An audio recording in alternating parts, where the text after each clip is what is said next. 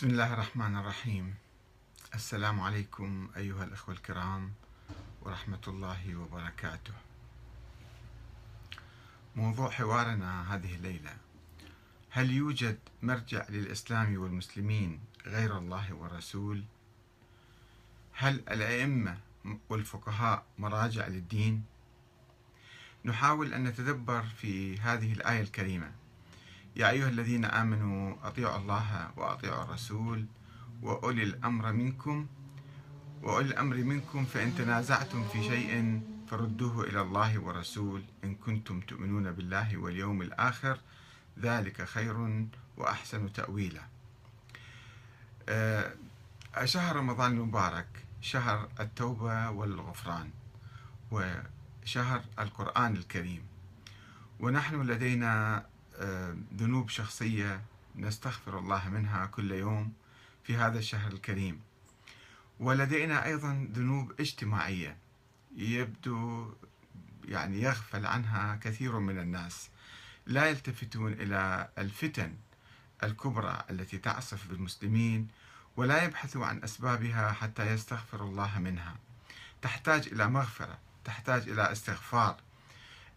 حالة الفتنة الطائفية والتخلف طبعا. وهناك يعني أخطاء كثيرة وذنوب كثيرة للمسلمين. التمزق التفرق الاختلاف الطائفي العنف التكفير التضليل التفسيق تفسيق وتضليل من يختلف عنا الاستبداد السعي للسلطة بأي طريقة شرعية أو غير شرعية يعني هناك هناك أخطاء كثيرة اجتماعية ولكن اعتاد الناس على الاستغفار عن ذنوبهم الخاصة الشخصية وعدم الالتفات إلى الذنوب الاجتماعية المشتركة الكثيرة آه، ونحن نحاول أن نرجع إلى القرآن الكريم في هذا الشهر الكريم آه، ونتأمل ونتدبر في هذا القرآن فإن آه، أصبنا ف آه، نأمل أن يثيبنا الله وإن أخطأنا أيضا نأمل أن يغفر لنا الله تعالى. ونحن هنا نتحاور. نتحاور آه، يعني لا أقول أن رأيي هو الصواب والصواب المطلق وأن الآراء الأخرى هي على خطأ. كل واحد عنده رأي أيضا بإمكانه يعبر عن رأيه وينورنا وينور القراء والمشاهدين. في هذه الليلة المباركة أو هذه الليالي ليالي القدر أيضا هي تحتاج إلى استغفار وإلى عودة إلى القرآن الكريم. مما يبدو أن هذه الآية ترجع المسلمين عند الاختلاف والتنازع مع أولي الأمر إلى القرآن إلى الله تعالى وإلى الرسول. الله سبحانه سبحانه وتعالى طبعا كلامه موجود في الكتاب. الكريم والرسول. هناك عدة تأويلات لهذه الآية.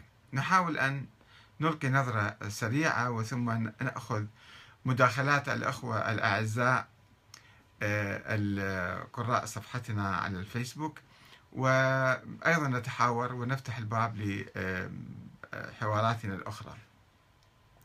من هم أولو الأمر الذين أمر الله بطاعتهم وقرن طاعتهم بطاعة الرسول؟ أولا هل هم الأمراء والولاة والقادة العسكريون الذين كان يؤمرهم النبي ويوليهم الأمر في حياته؟ هذا احتمال أول. أم الاحتمال الثاني آه، مطلق الأمراء والحكام في المستقبل أي بعد وفاة رسول الله كل الحكام يجب طاعتهم. كما يحاول آه، آل سعود والأمويون من قبل وكثير من الحكام آه، استغلال هذه الآية لفرض طاعتهم المطلقة على الناس. الاحتمال الثالث أم الأئمة من أهل البيت الأئمة الاثنى عشر المعروفين فقط. آه، أم لا؟ هناك احتمال رابع الحكام المنتخبون الشرعيون المنتخبون من الناس. وأيضا وفق يعني أحكام الله عدم الخروج بخلاف يعني ما قال الله وقال رسوله. آه، هذه احتمالات أربعة. لا شك أن المقصود بهم في وقت نزول الآية الأمراء والولاة الذين كان يعينهم النبي الأكرم صلى الله عليه وسلم. لأن الآية تقول بضرورة الرجوع إلى الله والرسول عند التنازع بين المسلمين وأولي الأمر. ولا شك بعدم قصد الآية مطلق الحكام الظلمة والفسقة الذين يستولون على السلطة بالقوة والإرهاب. كما حاول الأمويون تغطية آه، أنفسهم وظلمهم بهذه الآية وطلب الطاعة المطلقة من الناس لهم. والسؤال الآن هو هل تشمل الآية أو تعني الحكام العدول الذين ينتخبون من الناس؟ كما تقول الآية أولي الأمر منكم. وهو أمر معقول ومفهوم. ولكن يبقى هنا إشكال أو سؤال بالحقيقة وهو كيف يعود المسلمون عند التنازع مع أولي الأمر إلى الرسول لحل ذلك النزاع في المستقبل يعني ما بعد حياة الرسول؟ طبعا لا يمكن ذلك. آه، قد يقول قائل إن المقصود العودة إلى السنة النبوية ولكن هذه السنة لا تستطيع أن تغطي جميع المشاكل والخلافات. لأنها لم تتحدث عن كثير من التفاصيل الدستورية وحتى السياسية التي تسبب الاختلاف بين المسلمين وبين بين الحكام بينه وبين الحكام. وقد اختلف المسلمون الأوائل الصحابة الكرام مع الخليفة عثمان بن عفان وطلبوا منه الاستقالة كما هو معروف ولكنه أبى ورفض. ولم يكن هنالك أي نص نبوي حول وجوب الاستقالة أو عدم الاستقالة. كذلك لم يكن هناك أي نص قرآني حول هذا الموضوع. إذا هناك مواضع للخلاف لا يمكن من أجل حلها الرجوع إلى القرآن والسنة النبوية أو الرسول. وهذا ما يدعونا إلى وضع مرجع جديد إضافي إلى الله والرسول وهو الدستور. الدستور وهو ليس تشريعا في مقابل الله والرسول كما يعتقد بعض السلفيين أو المتطرفين أنه هذا يعتبر شرك الدستور وكفر بالله العظيم. لا وإنما الدستور هو امتثال وتطبيق لما أمر الله بالوفاء بالعهود والالتزام بالاتفاقيات.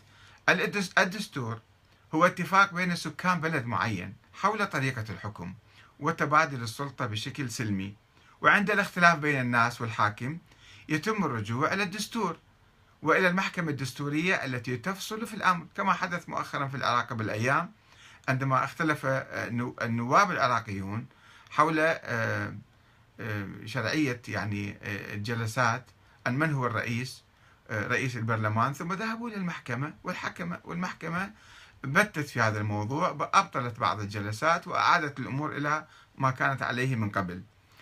يعني هذا أسلوب حضاري ولكن هذه النظرية يبقى الاحتمال أو التأويل الرابع للآية الكريمة وهو أن المقصود من أولي الأمر هم الأئمة الاثنى عشر حسب العقيدة الاثنى عشرية. ولكن هذه النظرية لا تستقيم بصورة تستمر إلى يوم القيامة. فلو سلمنا بالنصوص الواردة حول فضل الإمام علي عليه السلام وأهل البيت فإنه لا يمكن تحديد ولي الأمر بعد الإمامين الحسن والحسين. أهل البيت كثروا وأولاد الحسن كثروا وأولاد الحسين كثروا. فمن هو, هو ال الذي يتولى آه، الأمر أو الخلافة والحكم والإمامة بعد هذين الإمامين. حيث ادعى الإمامة أشخاص عديدون من أهل البيت ولم يوجد نص واضح وصريح على أحدهم. ولذلك اختلف الشيعة وأولاد الأئمة بعد وفاة كل إمام. ثم توقفت سلسلة الأئمة الاثني عشر اللي ما كانت 12 حتى ذلك التاريخ بعد وفاة الإمام الحسن العسكري ولم يعثر على ولد له منذ ذلك الحين ولم يظهر ذلك الولد الذي قيل أنه غاب واختفى خوفا من العباسيين حتى الآن. فإذا من هو ولي الأمر؟ كيف يأمرنا الله بطاعة آه، يعني إمام أو حاكم وهو غير موجود وهو غير متفاعل مع الناس وغير ظاهر بين الناس؟ فإذا هذا الاحتمال أيضا في يعني إشكال أو يحصل عليه السؤال و آه، يعني يمكن نتوقف في هذا الموضوع. فإذا وطبعا الاعتقاد بهذا الشيء اعتقاد بأية نظرية الاعتقاد بأن أولي الأمر هم الحكام مطلق الحكام حتى لو كانوا ظلمة فاسقين فاجرين كما يعتقد بعض السنة بالحقيقة.